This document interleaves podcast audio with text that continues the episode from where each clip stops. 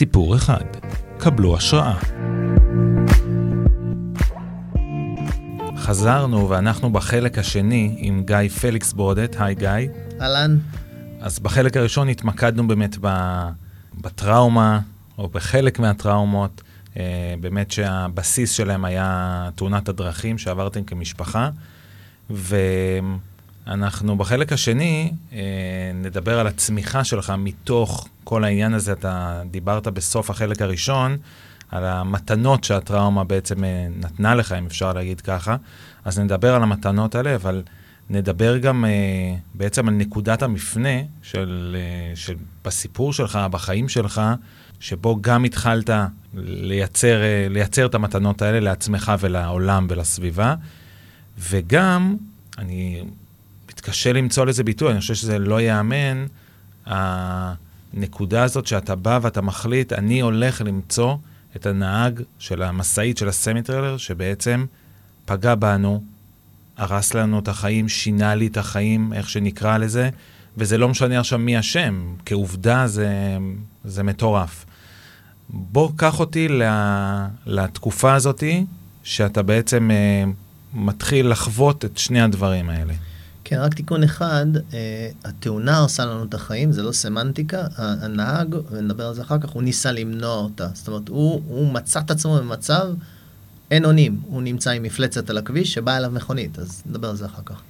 אה, כן, זה היה סביבות אה, 2012, אמא שלי, נסענו ל... הגעתי לביקורי מולדת, זה היה 70 לאמא שלי, אז כזה כל עשור, אתה יודע, הפקות של היום הולדת עשור. Mm-hmm. נסענו לאילת, אחיותיי ואני, שתי האחיות הגדולות שלי ואני, וכל אחד עם המשפחה שלו, שלה. ואימא שלי טסה, היא מעולם, מאז התאונה לא נסעה לאילת. אז אנחנו נוסעים, ואחותי הגדולה ידעה, בגלל שהגיס שלי, בעלה, שהזכרתי מקודם, חובלים, הוא היה באירוע התאונה 20 דקות אחרי שהיא קרתה. 20 דקות הוא היה שם. וואו, איך? זה, הוא, הוא, פשוט, הוא פשוט היה שם. Mm-hmm. וזה עלה בפגישה הראשונה או השנייה שלהם. היא אמרה לו, תשמע, אמרתי לו, דרכים, הוא אמר לה, כן, אוטו קרם, והיא אומרת לו, אתה יודע, והוא, אני הייתי שם. וואו. אני ראיתי אתכם. אז הם ידעו פחות או יותר איפה זה, עצרנו. באותו זמן עשינו סרטון, אה, אה, עשינו, ניסינו לעשות סרטוני תדמית על הבית ספר. שכבר uh, סגרנו, בדיוק סגרנו אותו, כי כבר היו 11 שנה, והיה קשה, 2012, היה עוד טראומה, לסגור את הבית ספר ולסגור מפעל חיים. והתחלתי לצלם. ואני מצלם שם, ואני קולט שאני לא יודע כלום. אני לא יודע מי, אפילו ברמה של מי ישב איפה. שלא לדבר איך הייתה התאונה, איך היא קרתה, כאילו... ואני עומד שם המום, שאני לא יודע איזה זיכרונות יש למי. היום זה נראה לי הזוי, אבל אז, היה, אז הייתה המציאות שלי לפני קצת יותר מעשר שנים. ואמרתי, רגע, מה קורה פה? אני לא יודע שום דבר. על הרגע הכי מכונן בחיים שלי, אני, ואני יקה, חפרן, אז יאללה. זה קצת יותר מ-30 שנה אחרי שהתאונה כן, 30, קורית, אתה עומד uh, שם? כן, 31 שנה, כן. אני עומד שם, נכוחה, ואני קולט שאני לא יודע כלום. עכשיו, תמיד היו לי רעיונות, אולי נמצא את הנהג, אולי... אבל פתאום זה כאילו, בום, אני צריך לעשות את זה. Mm-hmm. אז התחלתי לחקור. התקשרתי לבית חולים, אז הם נתנו לי את הפייל, התקשרתי למשטרה, אז הם כאילו, התיק אה, הוא לא נגנז, הוא בוער.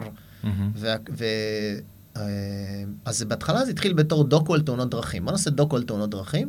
רגע, אני חייב לעצור אותך ולשאול. כן. אתה עומד שם, אה, מה שנקרא, נופל לך האסימון. כן. אתה אומר משהו לאחיות שלך, אתה משתף אותן באילת שאתם פוגשים את אימא שלך, אתה משתף את המשפחה, או שזה הכל מחשבות פנימיות שלך? אני מתחיל להסריט, ואני אומר שאני מתחיל לעבוד על משהו שאני מסריט, לא עכשיו, אתה יודע, כן. להעלות מודעות, לאף אחד אין בעיה בנושא הזה, להעלות מודעות תאונות דרכים, עדיין קוטלות. כן. פחות או יותר בן אדם ליום במדינת ישראל, כולל בקורונה. זאת אומרת, אנחנו פה בחדר שניים, עד מחרתיים גמרנו, אתה יושב בכיתה שהיית מורה 30 תלמידים, תוך חודש, כאילו, סטטיסטיקות נוראיות. זו המלחמה הכי גדולה במדינת ישראל, אחרי אולי סרטן, כי זה מזמן עבר את... Uh, פעולות טרור ומלחמות. אז אני שם, ואז אני רואה את הסרט הדירה, שזה סרט מטורף על uh, מי שמגיע לתל אביב, וסבתא שלו, וזה דוקו דרמה על גם לרוקן לה את הדירה, וגם הקשר שלה עם נאצים. Mm-hmm. בתור יהודייה, גרמניה גאה, יקית. אמרתי, או, דוקו דרמה, מעניין, פחות uh, יותר עניין. ורציתי למצוא את הנהג, וגם חשבתי שזה יהיה מרתק וגם מאוד מרפא. וככה שיחקתי עם זה, ואימא שלי גם התחילה להגיד, אני רוצה למצוא אותו, אני רוצה לסגור מעגל. ואז מה שקרה לי בשלוש שנים אחר כך, 2015, אמ, תרמתי תאי גזע לנתרם, אה, אנונימי, דרך ארגון יהודי אמריקאי. ואמרו לי, יש מצב שאתה צריך לתרום עוד פעם. אז אחרי זה אמרו לי, אתה רוצה לתרום עוד פעם? כאילו צריך עוד תרומה? ואמרתי, טוב, מה, אני אגיד לו, לא עכשיו, אז תרמתי. ואמרו לי, יש מצב שיהיה לך חרטת תורם. אני, מה זה חרטת תורם? אני יודע חרטת שורד. חרטת שורד זה מי שלא עלה על המסוק באסון המסוקים, או מישהו שהוא היה אסון, כמו שסיפרת לי אה, על אחד מהעוינים שלך, ש, שהוא שרד, אז כאילו, למה אני שרדתי? חרטת תורם זה אם אמרו לי, אם חס וחלילה ימות, יכול להיות שתהיה לך חרטה על, על משהו. אמרתי, לא, אין מצב, אני נכנסתי, התחלתי לעשות טריאטלונים, חתכתי סוכר, שזה בשבילי התמכרות קשה, ו... והודיעו לי שנה וחצי שאחרי הארכת החיים בגלל התרומה שהוא נפטר, ואני מיד הלכתי לסרטים האלה. הייתי את עוד טריאטלונים, ואולי מרתון יותר ארוך, ואולי כאלה, ואני כאילו, רגע, גיא, מה, מה נסגר? לא הרגת אותו, הארכת לו חיים, איך אתה בכלל במקום הזה? מתוך המקום הרגשי הזה, שהוא לחלוטין לא לוגי, אמרתי, אם אני עובר כזאת טראומה עכשיו, של עצב ויגון על מישהו שאני הארכתי לו חיים, איפה נמצא הנהג משאית המסכן הזה, שהוא היה מעורב בתאונת דרכים שלא, שהוא נכח בה פשוט, הוא היה, הוא נחשף אליה. איפה הוא ואיפה הרגשות שלו? אני חייב למצוא אותה, אני חייב להגיד לו, מה, מה, מה, מבחינתי, הבן של האבא, או בכלל, mm-hmm. שאין לי כלום עליו, כלום, שהוא... הוא... אני צריך לסגור את הסיפור הזה. כי את החרטה שאני הרגשתי, אמרתי, זה אלפי מונים מה שיש לו, אני בטוח. כן. ואז זה הפך לדוקו-דרמה על גם תאונות דרכים וגם רצון הכמעט בלתי מוסבר הזה, לסגור מעגל, לעשות פיוס, לפגוש את הבן אדם ולהגיד לו, שמע, זה לא עליך. אני יודע שאתה נושא אשמה בענק, וזה לא עליך. נגיד שזה סרט שאתה עדיין מצלם ועדיין עובד עליו, כן, נכון? כן, אז זה נקרא Ripples of Trauma and Healing, אדוות של טראומה וריפוי, שזה מה שהתחיל לקרות, כי התהליכים שעברתי, שהביאו אותי בכלל למקום הזה, שואלים אותי איך הגעת למקום הזה, היו, אני מתאר אה, גם בהרצאות שאני עושה על הנושא וגם בכלל, גם בטראומטולוגיה ההוליסטית, אני מתאר של, שלוש רמות של סליחה או קבלה. סליחה זה מילה קשה, כאילו mm-hmm. פגעת במישהו, אז הוא אומר לך סליחה זה עבר, זה לא עבר, זה שם. אז לפעמים קבלה היא מילה יותר קלה. כן. אז קודם כל אני מדבר על קבלה סלש סליחה עצמית. חרטה צורד, חרטה תורם, חרטה בכלל, למה אני, שר... למה אני פה? מה, מה...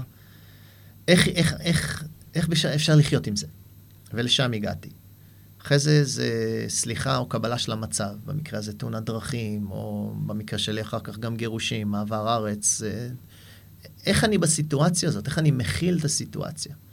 ורק ברמה השלישית אפשר אולי, גם לא תמיד, להגיע לסליחה, קבלה של הפוגע או האחראי, קרא לזה איך שאתה רוצה, בתפיסה האישית שלי, אנחנו אחראים על הכל בחיים שלנו. והרמות נבנות זו על זו, כמו הג'אגלינג שאני מלמד, כדור אחד, שני כדורים, שלושה. תמיד זה חייב להתחיל בעצמך. אתה לא mm-hmm. יכול להגיע למצב של סליחה לאף אחד בלי שאתה שלם עם עצמך. זה הבסיס. זה הבסיס. אחרי זה הסיטואציה, ובסופו של דבר, כביכול גורם חיצוני, או פוגע, או מפגע, מה שזה לא יהיה, אנס, חלילה וחס, או כל דבר. כשהגעתי למקום הזה עם עצמי, אה, ובייחוד עם אבא שלי, כי הוא היה, הוא היה אחראי, אז יכולתי לשחרר הרבה מהטראומה, ואז הצלחתי אה, להתחיל להסריט אנשים אחרים. ראיינתי באיזשהו שלב את האישה היקרה מאוד לליבי, שהיא חברת משפחה, נסעו מאחורינו זוג חברים שנסענו לאילת. Mm-hmm. הם ראו את הכל. והיא ראתה את הכל, כן. אז אה, להיות בריאיון הזה, לראות את עצמי שכוב על הכביש וכל הדברים האלה דרך העיניים שלה, היה מרסק. כאילו, קורע לב או מנפץ חזה. אני ממש, היה לי בכי תמרורים אחרי זה. Mm-hmm. אה, אתה אמרת לפני זה שאתה קודם התעסקת בקבל, סליחה, או קבלה של, עצ... של עצמך אל מול אבא שלך. כן. וישר המשכנו לדבר על, ה... על הרעיון אחר כך, אבל אני רגע כן רוצה להתעכב על זה. איך, איך זה היה? זה נראה לי חתיכת דבר. כלומר, להבין את זה, ל- לעכל את זה, אה, ו- ו- ובסופו של דבר להגיע מבחינת התהליך, הריפוי, לזה שאתה אומר, סטה. כן. כן, אפילו ברמה של המילים. אה, כן, שואלים אותי הרבה על, ה, כאילו, על הטכניקה או, או המכניקה של הריפוי. אה, אני, בגלל כל הטראומות השונות, גם כמעט מתתי במדבר, לא דיברנו על זה, גם בתיכון. אוקיי, היה לי טוב. פרט קטן שנשכח, כמעט מתתי. כמעט מתתי במדבר, בטעות ניווט, וחילץ אותי עם מסוק צה"לי. אבל בסדר, אנחנו נעשה עוד כמה דברים. נחסוך לך את זה היום, נחסוך לך את זה היום, הכל. טוב, ולמאזינים. אני שמח להיות פה, בוא נגיד ככה. אמ, במכניקה של הטראומה בעצם תמיד בן אדם ניצב בשני, בפני שתי אפשרויות. או כמו הצ'יף האינדיאני שאומר, יש בי שני זאבים, אחד של פחד, אחד של אהבה, מי יגדל זה שאני אאכיל יותר. אז בסוף, אה, לקראת סוף נישואיי, שממש כבר הייתי במצב ממש ממש לא טוב, לא התאבדותי, אבל הייתי אובדני, כאילו לא היה לי will to live, לא רציתי לחיות, לא, לא רציתי לקום בבוקר. היה. ממש ממש קשה. וגם במדבר שכמעט מתתי, כאילו היה לי ממש החלטה, כן או לא. ולצטט החייל שלי, אריאל, שהיה בסטילים, ששאלתי אותו לצאת עם בחורות, והוא אמר לי, תראה, גיא, אם אתה לא מתחיל עם בחורה, הלא כבר מובטח. תנסה, אולי יהיה כן. מוטו לחיים. מוטו לחיים. אז אמרתי, הטראומה כבר שם, כן. על מלא. כאילו, אני מרגיש, הבת שלי כבר יותר גדולה, הבת שלי כבר מגיעה עוד מעט לגיל של אחותי. הגדולה, אני עוד רגע בגיל המופלא הזה, אבא שלי היה כולו 44. מהמם. אז אני כבר מגיע ל-40, ואני מגיע לזה, ואני כאילו, אני עוד רגע שם, והעולם עומד להיגמר, כי 44 זה על הקבר, וזה שם. כן. מה אתה עושה? עכשיו, אני בן אדם של מעשים, אני יקר רוחני, אני פרקטי. אז תעשה. וזה מה שעשיתי, צעדים קטנים, התחלתי לצלם, התחלתי לשאול, התחלתי... וכל פעם המנעד התרחב יותר. כי טראומה, איך שאני מתאר את זה, זה כמו לדחוף דברים לבוידם. אני לא נוגע בזה, זה שם, אני לא... זה כן. בוידם, כמו אצל כל יוצאי פולניה, זה שם, מעלה אבק, לא נוגעים בזה. סבבה, זה דרך התמודדות. הבעיה היא שגם לא רואים את כל היופי שם. אני, דרך אחד הרעיונות שעשיתי עם אחת מהחברות הטובות של אה, אבי, אה, כאילו, חברי משפחה, בגלל שנחשפתי לאהבה שלה אליו, זה פתח לי את המנעד של מי הוא, ושמעתי את הקול שלו בקוף, שוב. מהמם. אז הטראומה, כשמטפלים בה ו- ומנסים להתמודד יותר, לא לרפא, אני לא מבין שאפשר, זהו, גיא, אתה כן. רפ- נרפאת. לא, אפשר להתמודד.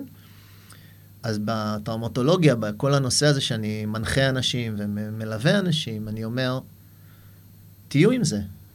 כי אז דברים אחרים יעלו. יעלה הקול של אבא שלי, יעלה ה- האכפתיות של אחותי מיכל, שאני עדיין... שאני חושב עליה, זה תמיד מרגש אותי, כי היא הייתה כמו אימא שנייה בשבילי, ואבא שלי זה אבא שלי, אתה יודע, הורה, נשאר לי גם 50 אחוז, אבל היא, אתה יודע, אחרת. אמ, אז במכניקה הזאת, זה כמו לסחוב שק תפוחי אדמה, אתה פשוט כל הזמן, גם בהרצאות שלי, אני נושא תיק, ספוילר קצת, אני נושא תיק שהוא טראומה, זה תיק. כמה זמן אפשר לסחוב את התיק הזה? זה, אתה יודע, זה כמו שנאה, אה, לשתות רעל ולחכות שהבן אדם השני ימות. כן. אז אני, אני רוצה לשאול אותך על המשך החיפושים אחרי הנהג. יש לך איזשהו קצה חוט, איך אתה בכלל מתחיל לתקוף את העניין הזה? אז זה מטורף, זאת אומרת, אני, אז הקמתי דף פייסבוק ואמרתי ישראל, אז אה, אסף מכיר את אוריש, מכיר את אה, יוצמח, שאתה יודע, מדברים. אז uh, עשיתי כל מיני דברים. קודם כל התחלתי לחפור על uh, בתי חולים, לא כלום. משטרה, נגנז בוער, כלום. חברות ביטוח, הכ- הכל, הכל זה מבועים סתומים, כי כולם כאילו, מותק, עברו 30 ומשהו שנה, אתה יודע, זה לפני האינטרנט, לפני מחשבים, לפני הכל, זרקנו הכל, מהמם. בתי משפט. אז התחלתי לחשוף את עצמי, התחלתי לכתוב בפייסבוק, כי אמרתי, אני אעלה מודעות לסיפור, כן. מישהו יכיר מישהו שהוא יודע על התאונה הזאת, ושם, משם תבוא, משם יבוא המזור. אז התחלתי לכתוב על ה... אחת הכתיבות הראשונות שלי היה עסקאות עם אלוהים, איך ילד אה, ניצול תאונת דרכים הולך לישון, או, או זה לא כתם, זה צלקת, שהייתי אומר. וזה גם התחיל להעלות מודעות וגם התחיל לעשות. מהמם. וכל פעם שהייתי בא לביקור מולדת, הכל היה כזה דחוס, "אה, אה, אני רץ וזה, כי אני פה עם עם מצלמה או אייפון או מה שזה לא יהיה. אמ, בתוך כל כך גם התגרשתי, כי נגמר הגן, נגמר בית ספר, נגמרה הקהילה, אז גם היו גירושים קשים. מהמם. אז בכלל, כאילו, אז נכנסתי לטריאטלונים. אה, כדי לפרק את האנרגיה, כדי לעשות משהו עם האנרגיה הזאת של הזעם, של הכעס, של, ה, של הייאוש, של כל מה זה. כן. וכשרצתי את המרתון של ניו יורק ב-2017 עשיתי את זה, רץ לפניי מישהו עם אזיקים על שתי הידיים, ואזיקים ושרשרות שהולכות להזיק על, ה, על הצוואר. וזה היה לפני Black Lives Matter, זה היה כאילו, אה, הוא כתב עד מתי השחורים יהיו עבדים. Mm-hmm. רץ את מרתון ניו יורק, 42.2 קילומטר, ככה. וואו. ואני כאילו, וואו, אני התרמתי כסף, כי עבדתי עם הארגונים היהודים, אלו ואחרים. וזה עשה לי וואו. ואז אמרתי, אוקיי, אני לא ממש אוהב אתלטיקה, על אף שעשיתי דברים די מטורפים. גדלתי בחיפה, שחיתי, נסעתי באופניים לכל מקום, חיפה זה רק עיר של עליות, אין ירידות, לא בעצם, גם העלייה, גם הירידה היא נחשבת עלייה. ולא רצתי כי אבא שלי היה רץ, וזה ממש צילק אותי, אני לא, לא רציתי ללכת לשם. Okay. אוקיי. היה מקום כואב, אבל כשידעתי אם אני רוצה לעשות טריאטלון, הריצה צריכה לבוא. אז עשי, אני, אני בן אדם של הסוף להתחלה, אמרתי, אוקיי, אם אני רוצה אי פעם לעשות איירון מן, זה נגמר במרתון. יאללה, בוא נעשה מרתון. אז עשיתי מרתון, וראיתי כי טוב. ראיתי שבעצם מה שמייחד את הדרך אימון והעבודה שלי, זה אני יוצא לריצות מדיטציה. אני כשגם כשהתאמנתי עכשיו לאיש ברזל, לא עניין אותי, גיא, כמה זמן עשית או איך עשית או זה, עניין אותי יותר, האם הצלחתי לצאת מזה עם תהליך נפשי רוחני מיטיב או, או מעלה מודעות. אם כן, הצלחתי. אם לא, אפשר להשתפר. אז ליום הולדת 42, רצתי איזה 36 קילומטר, היה 23 מייל, משהו כזה, כן. ואמרתי, אוקיי, כל, אה, כל חצי מייל זה שנה. אז אה, לא 46, אבל... וכל פעם נחשוב על איזה טראומות. הגעתי לקילומטר, זה היה 18, אני לא יכולתי יותר. וואו. אני לא יכולתי יותר. אני פשוט, די, מספיק, אני לא יכול, אני לא מסוגל יותר, אני לא מסוגל יותר להרגיש כלום. כי ראיתי את כל מה סיפרתי לך עכשיו, רק בריצה אחת, וזה הכל. אבל אלה סוג האימונים שהייתי עושה, וגם הפכתי את זה לאתלטיות התנדבותית. זה הכל במהלך הסרט, כדי לפרק, כדי להתמודד עם הגירושים, עם הסרט, עם ה... לא להיות בארץ, עם העבודה. וחיפוש הנהג. ו... וחיפוש הנהג, ואני אוהב ג'אגלר, אני כן. גם עושה ג'אגלינג. אז, אז uh, היו כל מיני נקודות שיא. Mm-hmm. התרמתי, העליתי מוד... רצתי חצי מרתון שאמור להיות לפני ניו יורק, ואחרי זה יצא אחרי, אז רצתי עם מטוש ענק על הגב, לאלה של הנתרמי תאי גזע, אז רצתי עם מטוש על הגב, okay. אוקיי. כל החצי מרתון. חצי מרתון אחרי זה, רציתי לעבוד עם, נקרא Planned Parenthood, הורות מתוכננת. uh, רצתי וזרקתי 70 קונדומים לאנשים, והרמתי שלט, רצתי עם שלט שהיה כתוב עליו be a man, be safe, אהיה גבר, אהיה uh, בטוח. כי חוץ מאמא של ישו ואמא של שמשון, אני לא מכיר הרבה נשים שהתעברו מרוח הקודש. והרבה השימת לב שלי, בגלל שגדלתי עם אחיות והכל, היה על, על גברים. Mm-hmm. אנחנו מייצרי הבעיות. בסדר, נשים והכל, אבל בסופו של דבר, בנושא של פגיעה מינית וכולי. Mm-hmm. ואז התרמתי כסף ליוסטן, כי עבדתי דרך העבודה, ואז הגעתי בפוקס או בגוד ג'וג'ו, או בגלל המזל, לחצי העולם. לאליפות העולם בחצי איירון מן. זה כאילו אנשים, באמת, עם הרבה אהבה, אני אומר את זה, שרוטים מכל העולם, שעושים את השגעת הזאת, אה, שחייה, אופניים, ריצה, במספר שעות מצומצם, ואני כאילו, מה אני עושה? מה, מה עשית, גיא? מה, איך נכנסת לזה? למה? כי חילקו בירה בחינם, שזה באמת מה שקרה, בסוף, כי הם היו צריכים לגמור. אמרתי, יאללה, בוא נעוף על זה. ואז אמרתי, רגע, אנחנו הולכים לדרום אפריקה, אני לא מרגיש טוב אישית להיות שם. זה ספורט מאוד אליטיסטי, טריאטלון, בייחוד עם אופניים של עוד עשרת אלפים דולר או כאלה, לא לי, אבל לאחרים. אז אמרתי, יאללה, אתלטיות התנדבותית. בוא נעשה ג'אגלינג, כי אני עושה ג'אגלינג מאז 98. וזה מה שעשיתי, עשיתי, אה, לימדתי ילדים בניו יורק במקום למשפחות קשות יום, ולימדתי יתומים בדרום אפריקה איך לעשות ג'אגלינג. עם קצת פולני, אמרתי להם, אם אני יכול לעשות ג'אגלינג בחצי מרתון, אתם יכולים אה, ללמוד לפחות. הם חתמו לי על החולצה של האופניים, ואת החצי מרתון, שבא בסוף החצי איירון מן, אחרי uh-huh. 90 קילומטר אופניים, אחרי 1.9, כן, פסיק 9 שחייה, עשיתי ג'אגלינג. או joggling זה נקרא, שזה jog, jogging ו juggling. joggling. כלומר, תוך כדי ריצה תוך כדי של ריצ... חצי מרתון, אתה מג'נגל. כן, אני מג'נגל. ואני בקשר עם הקהל כל הזמן, זה אינטראקציה, זה כאילו street artist, זה מין מופע כזה, ולימדתי שם מצילים. איך ו... התגובות של האנשים? אז, אז, אז, זה מעניין, כל פעם שעושים משהו קיצוני, זה לרוב מחלק את הקהל לשתיים, גם באיירנמן זה קרה. Mm-hmm. מצד אחד טרי, טריאטליסטים שהייתי אומר, וואו, כל הכבוד, וזה, ואחרים כאילו fuck you וכאילו כאלה. וגם הקהל, או שהנה זה עובר עם הג'אגלר, בוא נצלם אותו הפעם, ואנשים כאילו, מה, לא הספיק לך חצי איירון מן, זה תמיד מפלג, זה מאוד, לי זה מאוד מרתק, כי אני מאוד אוהב את ה mind, ואני מאוד אוהב את התגובות של אנשים, וגם לשבור לעצמי את הגבולות. Mhm. אני לא רוצה להיות מוגבל על ידי כלום. בגלל זה אני שותה קפה, אני מנסה לא להיות מכור לכלום. ששום דבר בעולם הזה, הגשמי, לא יגביל אותי. ואם הוא כן, אז יהיה מבחירה. תפוחים למשל, אה, וסוכר. אה, אז כל זה בתהליכים, ואז, לפני שנתיים, אה, קורונה, בחירות, מי יודע איזה מספר, 2021, ואני יכול לעבוד מהבית סוף סוף קורונה, מהמם. ואני אומר לעבודה, אוקיי, אני עובד מהבית, אבל לא מהבית של אחותי, מה זה משנה, זה שבע שעות הבדל. אני בא לארץ, אני אומר, תקשיבו, הפעם אני בא, אני מחפש את הנהג על מלא. זהו, זה עכשיו או it's now or never, אני מהמם. עושה את זה עכשיו. לא תשמעו ממני, אני גם ככה בבידוד עשרה ימים, אז אתם תבואו, פקרו, אל תפקרו, כאילו. אני בא לזה.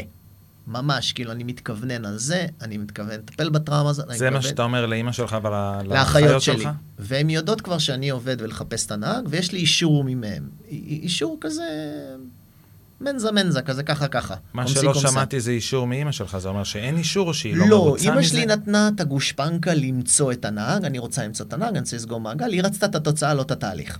הבנתי. אז אני מגיע לארץ, איתרע מזלי שבן דוד שלי עובד במשטרה, חיבר אותי לדוברת המשטרה, שחיברה אותי לידיעות, ידיעות אחרונות אמרו, וואו, סיפור, לא בחירות, לא קורונה, באמת יוצא דופן, מי בכלל מחפש את הנהג הנפגע, הפוגע, יאללה. יום חמישי, 19 למרץ 2021, 40 שנה כמעט אחרי התאונה, 18 למרץ יוצא, 40 שנה אחרי התאונה. יוצאתי כתבה.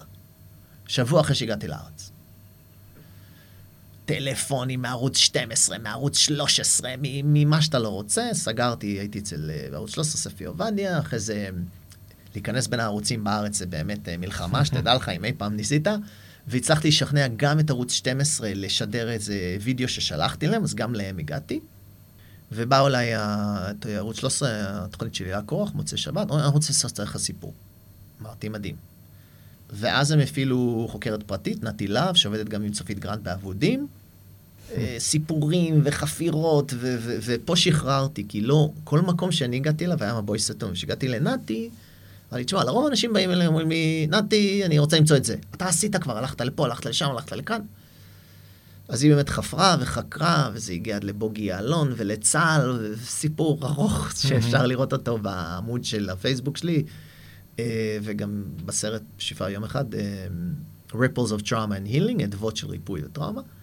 והיא באה אליי ואומרת לי, הגענו לעוד איזה ציון, יום צילומים אצל אחותי באזור המרכז, מצאנו אותו.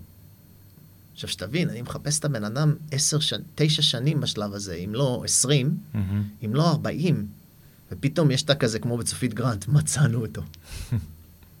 והיא אומרת לי, אתה רוצה לפגוש אותו? ואני, לא. אז היא אומרת, מה לא? שיגעת את כולנו, מאות אנשים חיפשו וזה. אמרתי לה, תקשיבי לי טוב. אני רוצה לוודא שהוא רוצה להיפגש, שזה לא לחץ מכם, ש, שאני לא מייצר עוד טראומה, אני לא בא לעשות פה מסע של ריפוי מטראומה, לייצר עוד טראומה. אני לא, לא, הוא רוצה להיפגש, הוא רוצה לדבר. סבבה. הוא לא הצליח להגיע באותו יום, היה לנו שיחת טלפון, מזל שכח את הטלפון שלו. ווואו, איך התחושה שלך עוד לפני שאתה פוגש אותו, שהיא אומרת לך, מצאנו. זה... אז זה מטורף. מה עובר עליך? צמרמורות, היא הראתה לי אפילו תמונה שלו. היא התחילה להסביר לי שהוא היה באמת ילד בן 19, אפילו לא 18 וחצי. ו... חייל בצבא. חייל בצבא, התגייס, עשה טירונות, קורס אה, נהגים, ואודרום טודרום.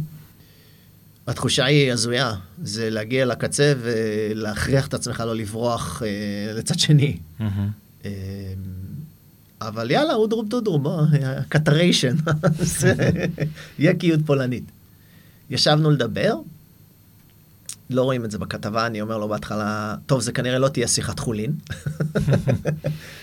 והוא אמר אה, שהוא רצה להיפגש, ו- ושהוא היה עלום, ו- ו- ועוד הרבה מאוד דברים. הוא הופתע אבל מהרצון שלך ל- הוא הופתע למצוא אותו? מהרצון, והוא מאוד מאוד אה, העריך את זה, והוא אמר המון תודה.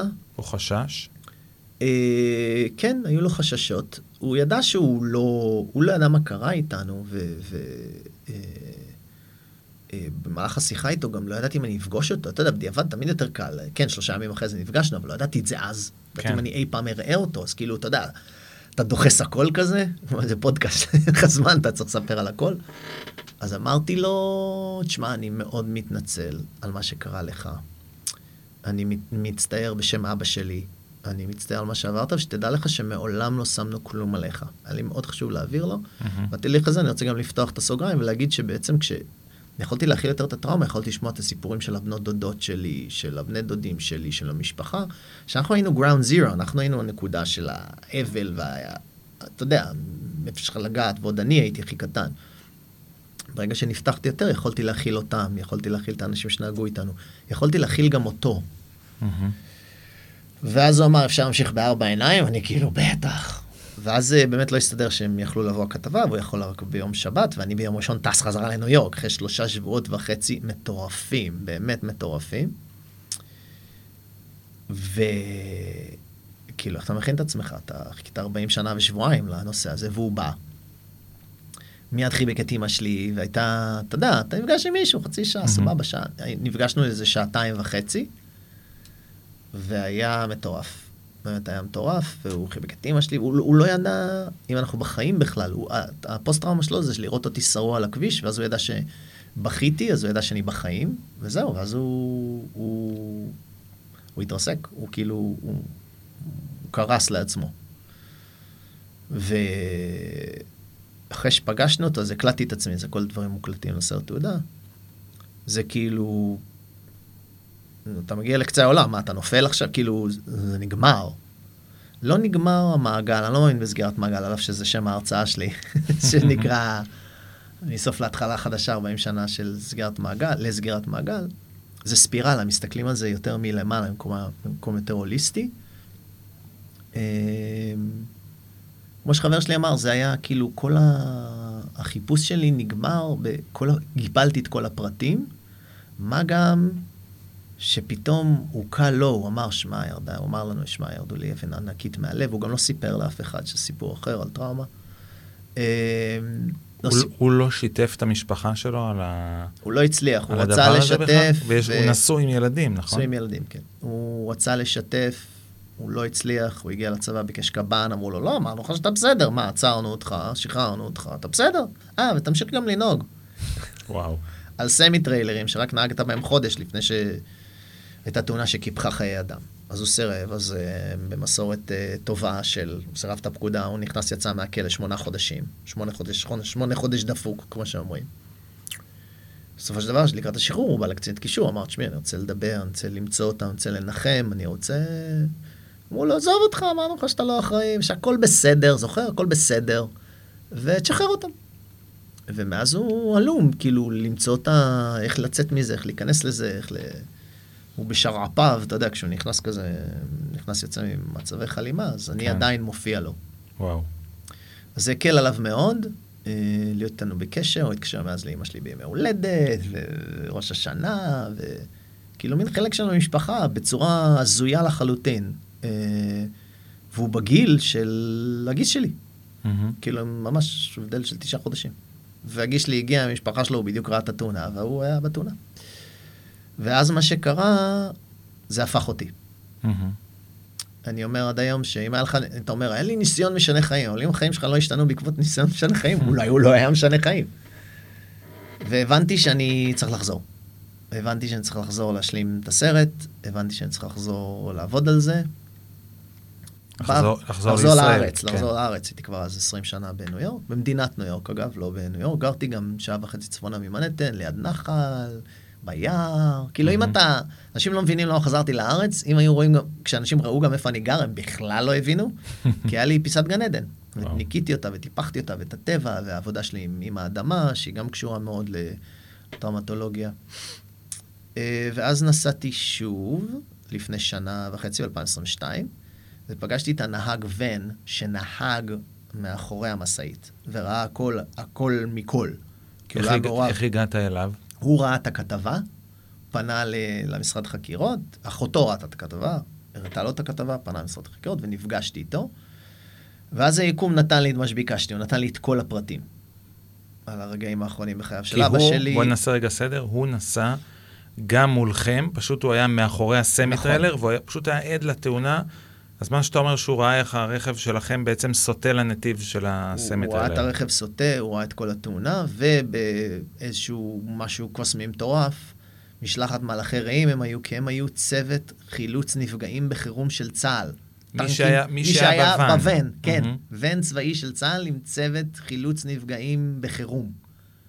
עכשיו שתבין, זה 81, אין אה, ניידים, אה, קילומטר מיוטבתה, אמצע כביש הערבה, אה, יכול להיות שכולנו היינו מתים. מה שאתה אומר, עד שמגיעה עזרה לוקח זמן, ופה כן. היה מי שיטפל לפחות את הטיפול הראשוני. הוא ידע איך לסחוב מישהו, כי אמא שלי היו לו פציעות בירך, שבסופו של דבר יש לה פלטה עד היום, אחותי היה לה מהמם. שבר באגן, אני, כאילו, איך, איך לנהל את הפצועים, איך לנהל את האירוע, איך לנהל וואו. מי הולך לאן. תאונת דרכים בכזה scale, כזו סקאלה, האוטו נחצה לשתיים. הייתה תאונה מחרידה. זה היה כמו אירוע טרור, מזוודות, דם, כלבים, כאילו. והם ניהלו את האירוע, לקחו אותנו לבית חולים בעצם. אה, איך היה המפגש איתו? היה ממש קשה. היה ממש ממש קשה. היה כאילו, אה, אני גם, מאוד קשה להכין את הסרט, כי אני גם הבמאי, גם המפיק, גם השחקן, גם התסריטאי, גם אחראי על הסאונד, גם אחראי שאף אחד לא ייכנס לפריים. ואני יושב שם, והבן אדם מתאר לי את רגעיו האחרונים בחייו של אבי ו- ואחותי, ואני, ואני שם, אני הייתי שם, אני לא זוכר כלום, כאילו... ואני גם רוצה להכיל אותו, ולהיות איתו בריפוי, ו... זה היה אחד הרגעים הכי קשים בחיים שלי. אני רוצה לשאול אותך שתי שאלות בהיבט הרגשי שקשורות למה שאמרת. שאלה ראשונה, בתור מי שעושה את הסרט, וכמו שאמרת, אתה נושא בכל התפקידים, עד כמה אתה מצליח להביא את הרגש, או להרגיש רגש בזמן עיסוק הסרט, או שכל העניין הטכני של כל התפקידים האלה הוא, הוא ככה חוסם. והשאלה השנייה, שגם קשורה, האם יש לך רגעים של התפרקות? האם יש לך רגעים שאתה בוכה? האם יש לך רגעים שאתה פשוט מזוקק עם עצמך, נזכר בתאונה ו- ונותן לעצמך להתפרק? אז התשובה היא כן לכל השאלות. Uh, הרבה פעמים אני מוצא שכשאני באקט הטכני, מאוד קשה לי, אני צריך לנהל את האירוע, ואני גם מאומן, נחמן מאומן בלנהל דברים, אז אני נכנס ליקיות וחניך תורן ראשון של חובלים והכל. אני משתדל להיות כמה שיותר נוכח, uh, במידת האפשר, ואחרי זה אני גם טורח וטרחתי להקליט עצמי אחר כך, כי אחר כך כשאני לבד, ואני רק עם עצמי, ואני מפנה את המצלמה עליי, אז שם אני גם מפרק, בוכה, אה, מפרק, וגם מדבר עם המצלמה, או מתעד את ההתפרקות. זאת אומרת, עכשיו שמעתי איך אבא שלי רגעיו האחרונים, עכשיו דיברתי עם מישהו שהיה שם בתאונה, עכשיו הגעתי לנקודת קצה שהיא במסע.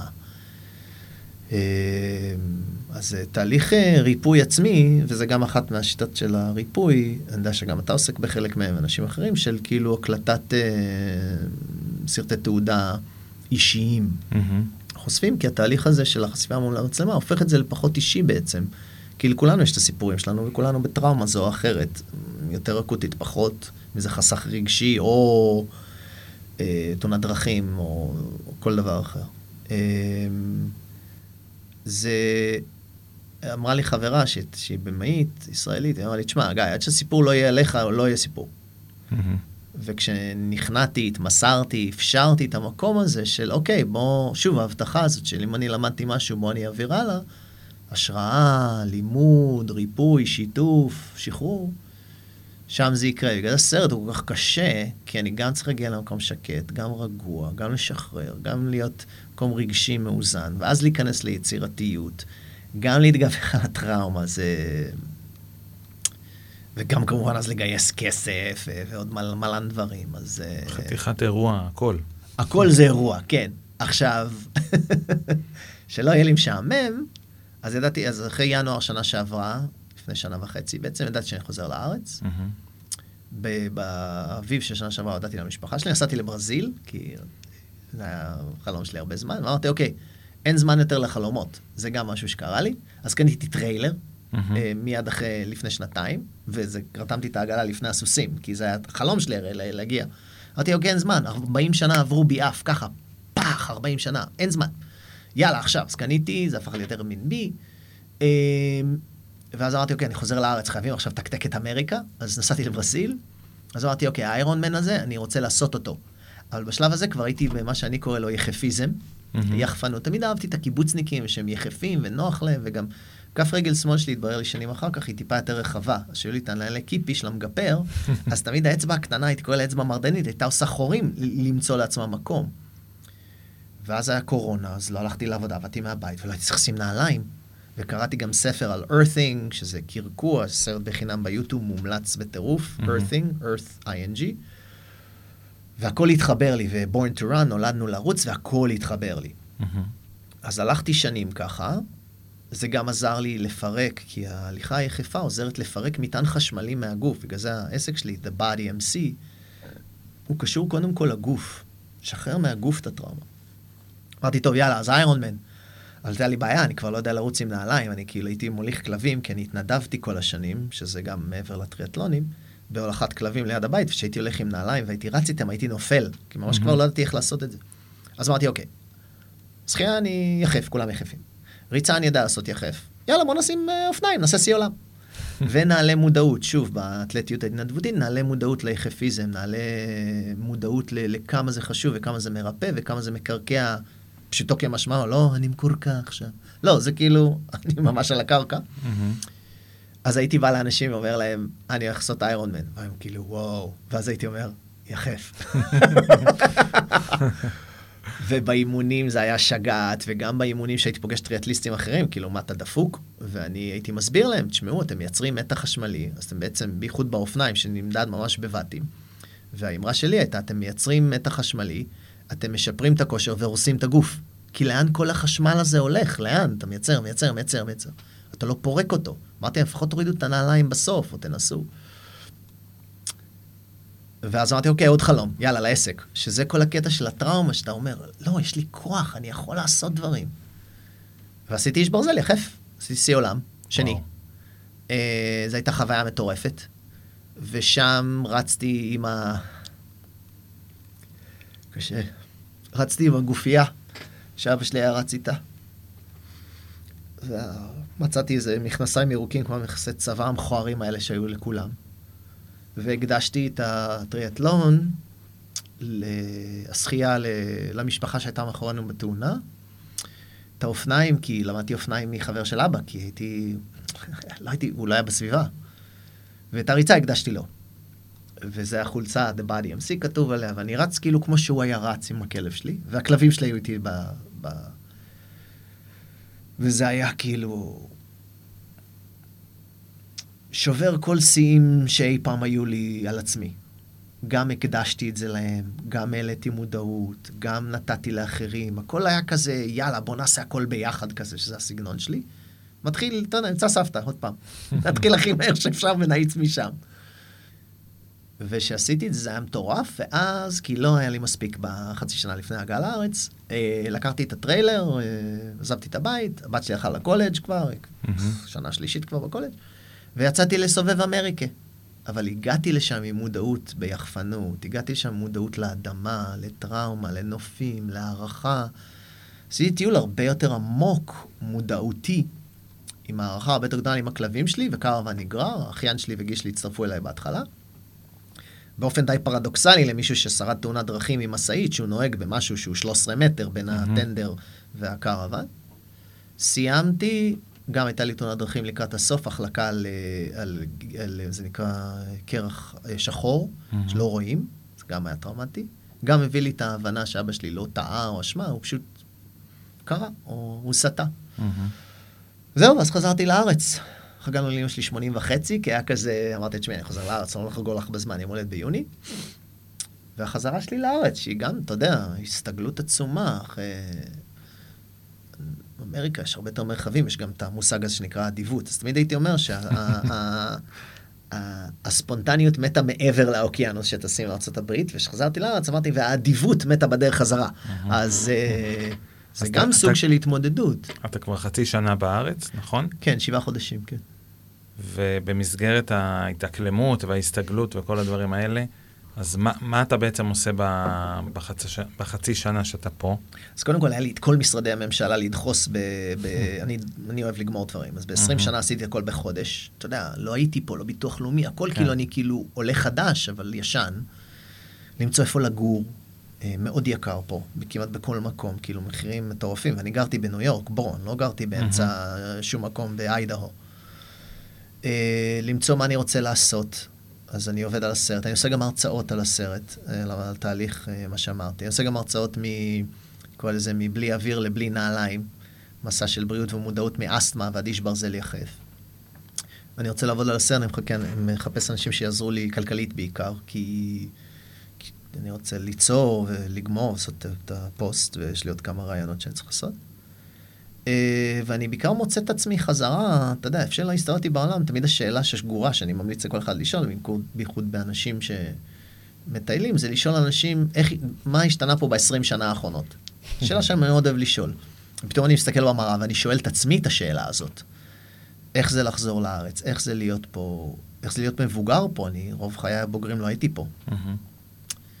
ואיך זה להתמודד עם זה, אתה יודע, לפעמים זה כועס המדינה הזאת וזה, ומצד שני זה כאילו להיפגש איתך או עם אנשים אחרים, העומק, ה- היופי, המחט, כמו שאני קורא לזה, המרקם החברתי הטעון פה, הדברים המטורפים שקורים כאן, ב- ולהתחבר לנושא של התנדבות ויזמות ושבירת הקירות בין ארגוני המטפלים בטראומה השונים. Mm-hmm.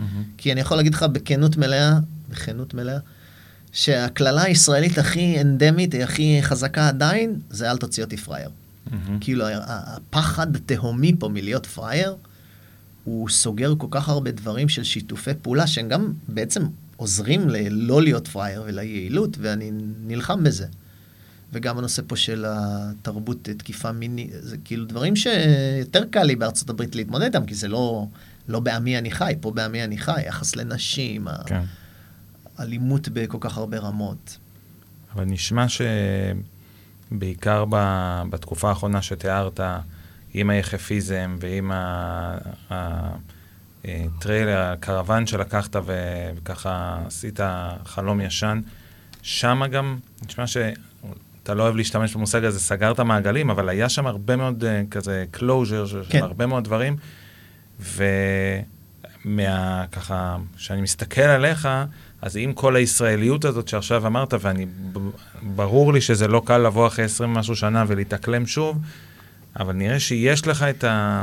יש לך את הכוחות בעצמך, כאילו משהו שאתה אומר, אני יכול להכל. אה, נכון? זאת התחושה? גם אצלך? כן, כן, הרעיון שלי ב... בהנחיה של אנשים, בליווי של אנשים, זה למצוא את הטראומה, את האוצרות שהטראומה השאירה, להגיד, תראה, אתה פה, בסדר, mm-hmm. היה לך קשה, היה לך קשה, אבל, אבל את פה. בוא, בוא נסתכל רגע, בוא נעצור עכשיו. אז אתה אלוף עולם, כבר, עכשיו. Mm-hmm. אנחנו לא צריכים לחכות לעוד שנה, עוד שנתיים, כשתעבור לי היא לא תעבור. איך אפשר להיות uh, פה, אתה יודע, יש פה את הפוסטר שלך, סיפור אחד, קבלו השראה. איך, איך אפשר, השראה זה inspiration, זה inspire, אתה לוקח משהו פנימה, ומה אתה מוציא לעולם, איזה אור אתה משתף עם העולם. כי כשאני עושה הרצאות, ואם זה בני נוער או זה, אני אומר על הכוח והזעם והבעיות שהנהיגה יכולה ליצור ואפשר לסיים חיים. אני משתמש באפקט של אהבה, לא של פחד. Mm-hmm. וגם אני אומר, הסיפור הזה נגמר. אני יודע על מוות מגיל חמש וחצי, אני הייתי שם, אני ישבתי בין אבא שלי לאימא שלי, ואחותי מאחורינו. זה נגמר הסרט הזה. זה כל מי שמאזין, אם אה, לא ידעתם עד היום, אם זה עוד חמש, עשר או חמישים שנה, אתם לא תהיו פה. בגוף הזה לפחות. אז השאלה מה תעשו עם זה? לכולן, אה, אם נדבר על הריל, המוות כבר מובטח. כן. השאלה מה יהיה עם החיים. אז מהגישה הזאת, עכשיו שמע, אם אני uh, קדוש, לא, אני עדיין הולך לשירותים, מפליץ, מדוכא, מתעצבן, בייחוד בכבישים פה, וואו. ועם זאת, אני בא ממקום הרבה יותר עמוק של, לא, לא, אנחנו אלופי עולם, כולנו, אנחנו, אין, אין מצב. רק, רק תרצה, רק אם תרצה, אם. ושם אני מלווה אנשים, ושם אני נמצא עם אנשים, וגם הסרט הוא כלי בנושא, וגם uh, אנשים שאני עובד איתם, אני רוצה ליצור מסגרות שקודם כל, כמו שאודי כגן אומר בימים אלה, אתה יודע, ש, ש, אני רוצה ללכת הביתה כי יש לי התקף חרדה, כי אני רוצה mm-hmm. לנרמל את זה, אני רוצה להביא את זה לשיח, שזה בסדר, זה בסדר, נשלחת לצבא, צולקת, זה לא גן ילדים פה, הלכת. להילחם. היית בתאונת דרכים, נפגעת מינית, או נפגע, או, או, או קריסה כלכלית, זה, זה טראומות. זה בסדר להגיד שזה טראומה, לא גבר גבר. אז כן, זה המקום שממנו אני בא, וזה המקום שאני רוצה להציע, בגלל זה אני גם מתראיין ו- ומשתף. אז לקראת סיכום, אנחנו נשמע אותך בעוד שיר אחד מהספר שכתבת. אז זה שיר שכתבתי על אה, חופה, חוף ימה של חיפה. כי הייתי בקטע MC, זה לא רק master ceremony, זה כאילו יש את ה-DJ ויש את ה-MC, אז יש לי חבר מאוד טוב, היינו עושים ראפים, הוא היה עשתה ביטבוקס. וזה שיר שהבנתי, כאילו, שהייתי בתהליך, לפני שעזבתי את הארץ, ש... אז זה יצא כזה כמו ראפ. אז... אה, איך נקרא השיר? השיר נקרא חיים. Uh, הספר הוא לא בחנויות, כי הוא במחסן של אמא שלי בעיקר, אם מישהו רוצה, אבל uh, להשיג אותו ממני, אני גם מביא אותו להרצאות. אוקיי. Uh, אז... כן, השיר נקרא חיים. בלייב, באולפן, סיפור אחד. גיא פליקס ברודט, חיים. בבקשה. זיו הבריאה עליי קורן, אני בתמיהה על חיי מתבונן, לא מבין מדוע ניחת עליי האור, שטבעו אינו חדל מהיות נאור, רוצה לגמול למי טבעי על המתנה, להיות בכל רגע ורגע בנתינה, בנתינה, בנתינתינתינה. זיו הבריאה עליי קורן, זיו הבריאה עליי קורן, אני בתמיהה על חיי מתבונן, לא מבין מדוע, לא מבין מדוע ניחת עליי האור, שטבעו אינו חדל מהיות נאור, רוצה לגמור למי טבעי על המתנה, להיות בכל רגע ורגע בנתינה. אני רוצה להודות לך מאוד על השיתוף, על הכנות, על האומץ. אני באמת חושב ש... עם כל מה שעברת, ועכשיו גם לאבד את זה בעין, ולבוא ולהוציא את זה, אה, גם בסרט שאתה עובד עליו, וגם בהרצאות, וגם פה, כשאתה מגיע, ברור לי שזה לא פשוט, ו... ו... אבל זה מבחינתי היה אה, השראה אדירה, ותודה רבה שבאת ושיתפת אותנו. כן, בשמחה. אני חושב ש... אתה יודע, זה כמו הסיפור הזה של הילד הזה שמחזיר את הכוכבי ים למים, יש מלא כוכבי ים, ו... ושואלים אותו, מה אתה עושה? יש מיליונים, איך אתה יכול uh, לעזור? אז הוא אומר, זה היה משמעותי לדבר הזה. אז אם הייתי אומר משהו אחד למאזינים, הייתי אומר, כמו שמרשל רוזנברג אומר, שזו עוד שיטה שאני משתמש בתקשורת מקרבת, נסה להיות פחות האבל. עפת על מישהו בגלל טראומה, בגלל זה, אז אחרי זה תתקשר, תרים טלפון, תשלח וואטסאפ, אני מצטער, אני פה. אם זה עם הבן או בת זוג, אם זה עם הילדים, אם זה, אם זה עם השכנים, עם הכל, יש לנו את הכוח לרפא. גם להגיד היינו אהבלים, זה גם בסדר. עושה את זה עכשיו עם חברה שלי. הרבה, כמובן, כי היא צודקת ויפה. שזה גם אני ממליץ לכל הגברים המאזינים, יסדר לך את הכל. אה, והומור. אה, ולהפיץ את האור.